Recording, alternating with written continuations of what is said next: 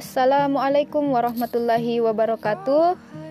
Uh, perkenalkan nama saya Mesya dari jurusan Komunikasi dan Penyiaran Islam, Fakultas Dakwah dan Komunikasi, Universitas Islam Negeri Alauddin Makassar.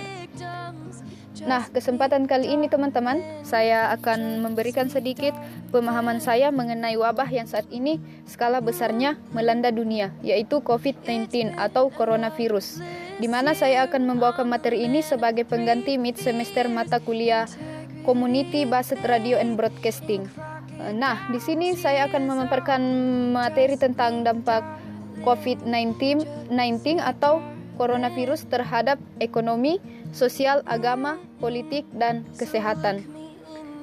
E, sepertinya teman-teman yang ketahui bahwa saat ini bumi kita dilanda dengan wabah yang sangat keras yang di mana merenggut nyawa penduduk dunia begitu tinggi.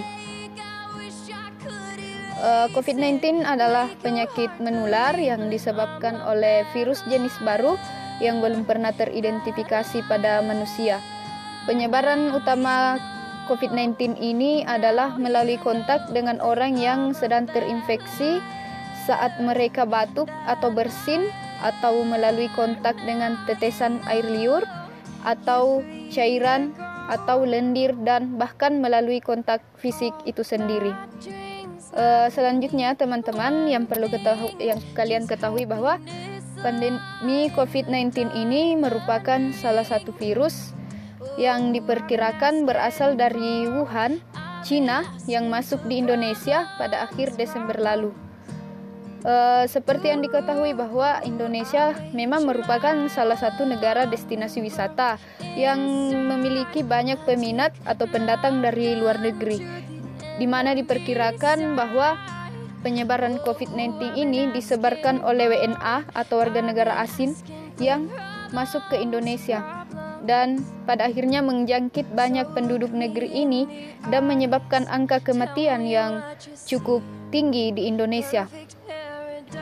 Uh, terus selanjutnya teman-teman, COVID-19 ini memang salah satu wabah yang sangat erat kaitannya dengan negara kita atau di dunia sekalipun, di mana ia berkaitan erat dengan kesehatan, agama, sosial, politik, dan ekonomi. Uh, berbicara mengenai kesehatan, COVID-19 ini salah satu wabah yang menyebabkan kematian tertinggi di dunia hingga pada saat ini. Selain daripada itu, dengan beredarnya berita-berita mengenai COVID-19 dapat menggugat jiwa ketenangan penduduk negeri ini bahkan penduduk dunia. COVID-19 ini bukan hanya terjangkit khusus pada bentuk virus, tetapi dengan hadirnya wabah ini dapat menurunkan imunitas tubuh manusia secara tidak langsung. Ini disebabkan oleh berita yang beredar sehingga rasa takut atau stres timbul pada diri seseorang dan dapat menimbulkan imunitas tubuh menurun sehingga tubuh manusia drop atau sakit uh, dan selain itu wabah ini tidak membuat kebebasan menghirup udara segar disebabkan oleh adanya bentuk pembatasan-pembatasan yang telah diterapkan. Uh, bahkan dari virus COVID-19 sendiri ini adalah bisa menyebabkan serangan jantung terhadap seseorang, terhadap tubuh manusia atau mendapat tekanan darah yang cukup tinggi pada seseorang. Di mana jika mendengar informasi atau berita-berita mengenai COVID-19 ini, mereka merasa kaget sehingga imunitas tubuhnya melemah dan bisa jatuh sakit atau sekalipun meninggal dunia. Uh, selanjutnya teman-teman, yang kita ketahui sekarang ini telah memasuki bulan suci Ramadan, di mana bulan suci Ramadan ini adalah bulan suci untuk umat Islam di mana diberikan kesempatan untuk beribadah dengan baik. Uh, namun COVID-19 ini memang sangat membatasi pergerakan masyarakat. Uh, virus corona bukan hanya merenggut ribuan nyawa tetapi tata cara kehidupan manusia di seluruh dunia mulai dari interaksi sesama maupun proses hubungan dengan Tuhan. Uh, pandemi virus corona juga ini teman-teman berdampak pada dalam kehidupan keagamaan umat manusia. Sejumlah gereja, masjid, kuil dan tempat ibadah lainnya tidak lagi diramaikan demi menahan penyebaran COVID-19 ini. Uh, seperti berita-berita yang ada bahwa pemerintah menghimbau untuk sementara waktu tidak beribadah di masjid, gereja, kuil, dan tempat ibadah lainnya demi memutus mata rantai COVID-19 ya.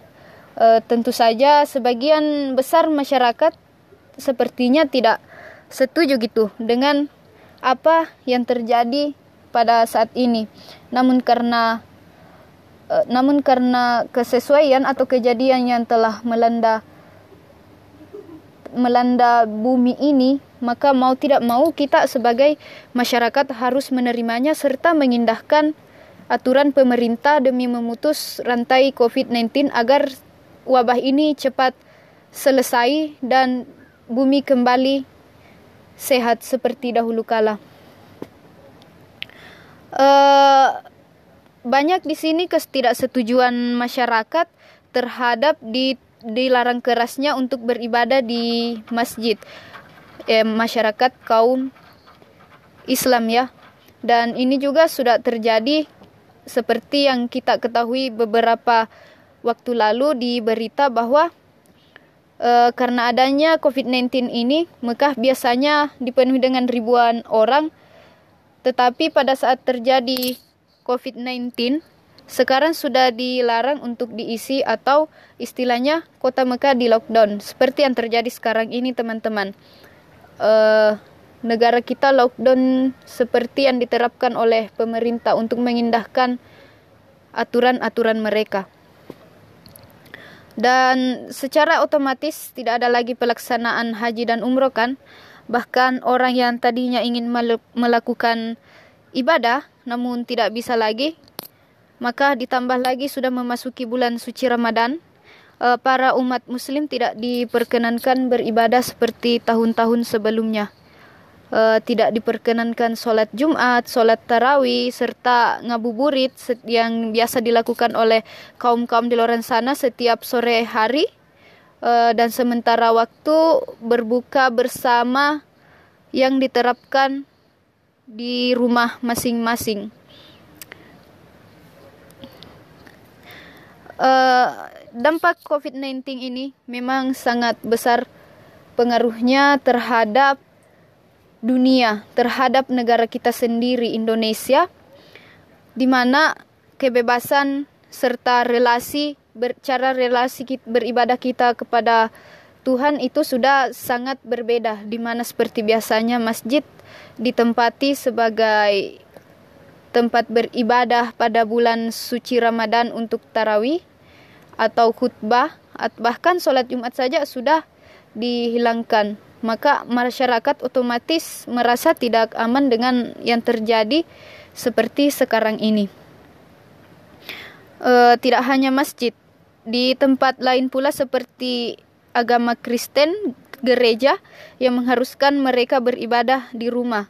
Maka mereka beribadah di rumah masing-masing melalui via internet atau online. Uh, selain itu, agama Hindu, Buddha juga merasakannya, di mana mereka juga yang harus melaksanakan perayaan-perayaan kini tidak mereka laksanakan lagi.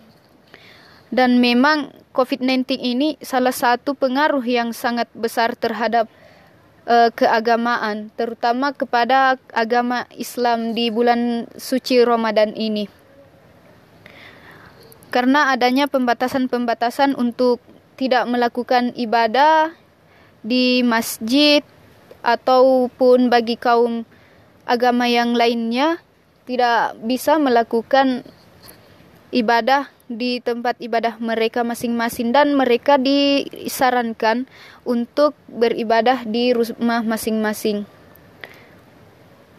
Ya, selanjutnya eh, COVID-19 ini salah satu virus yang sangat kuat kaitannya dengan sosial di mana kaitan sosial ini yang dimaksud adalah adanya batasan-batasan untuk bersosialisasi, berinteraksi serta berrelasi di antara masyarakat yang lainnya.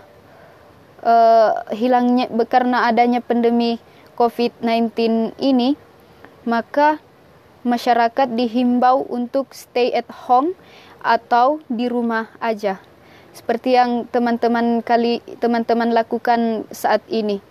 Uh, menurut saya dampak dari COVID-19 untuk pen, untuk sosial yakni adanya batasan untuk berinteraksi uh, yang dulunya mungkin orang jika bertemu berjabat tangan atau ada sentuhan fisik.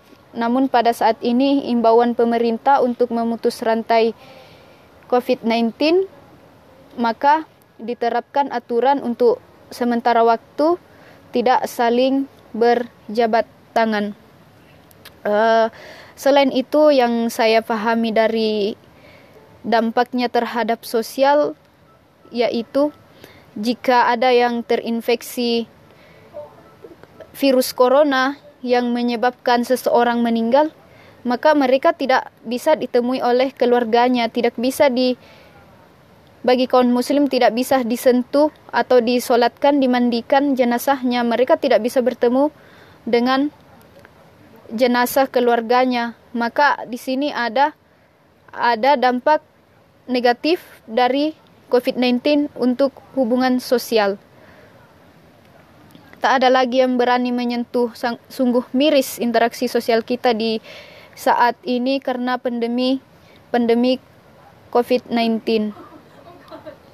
Uh, selain itu begitu banyak berubahnya relasi-relasi kami yang dulunya uh, saling saling mendatangi dan sekarang harus melalui online begitupun dengan kami para mahasiswa yang harus bertatap muka oleh dosen-dosen kami melalui online serta video call dengan aplikasi-aplikasi yang telah ditentukan.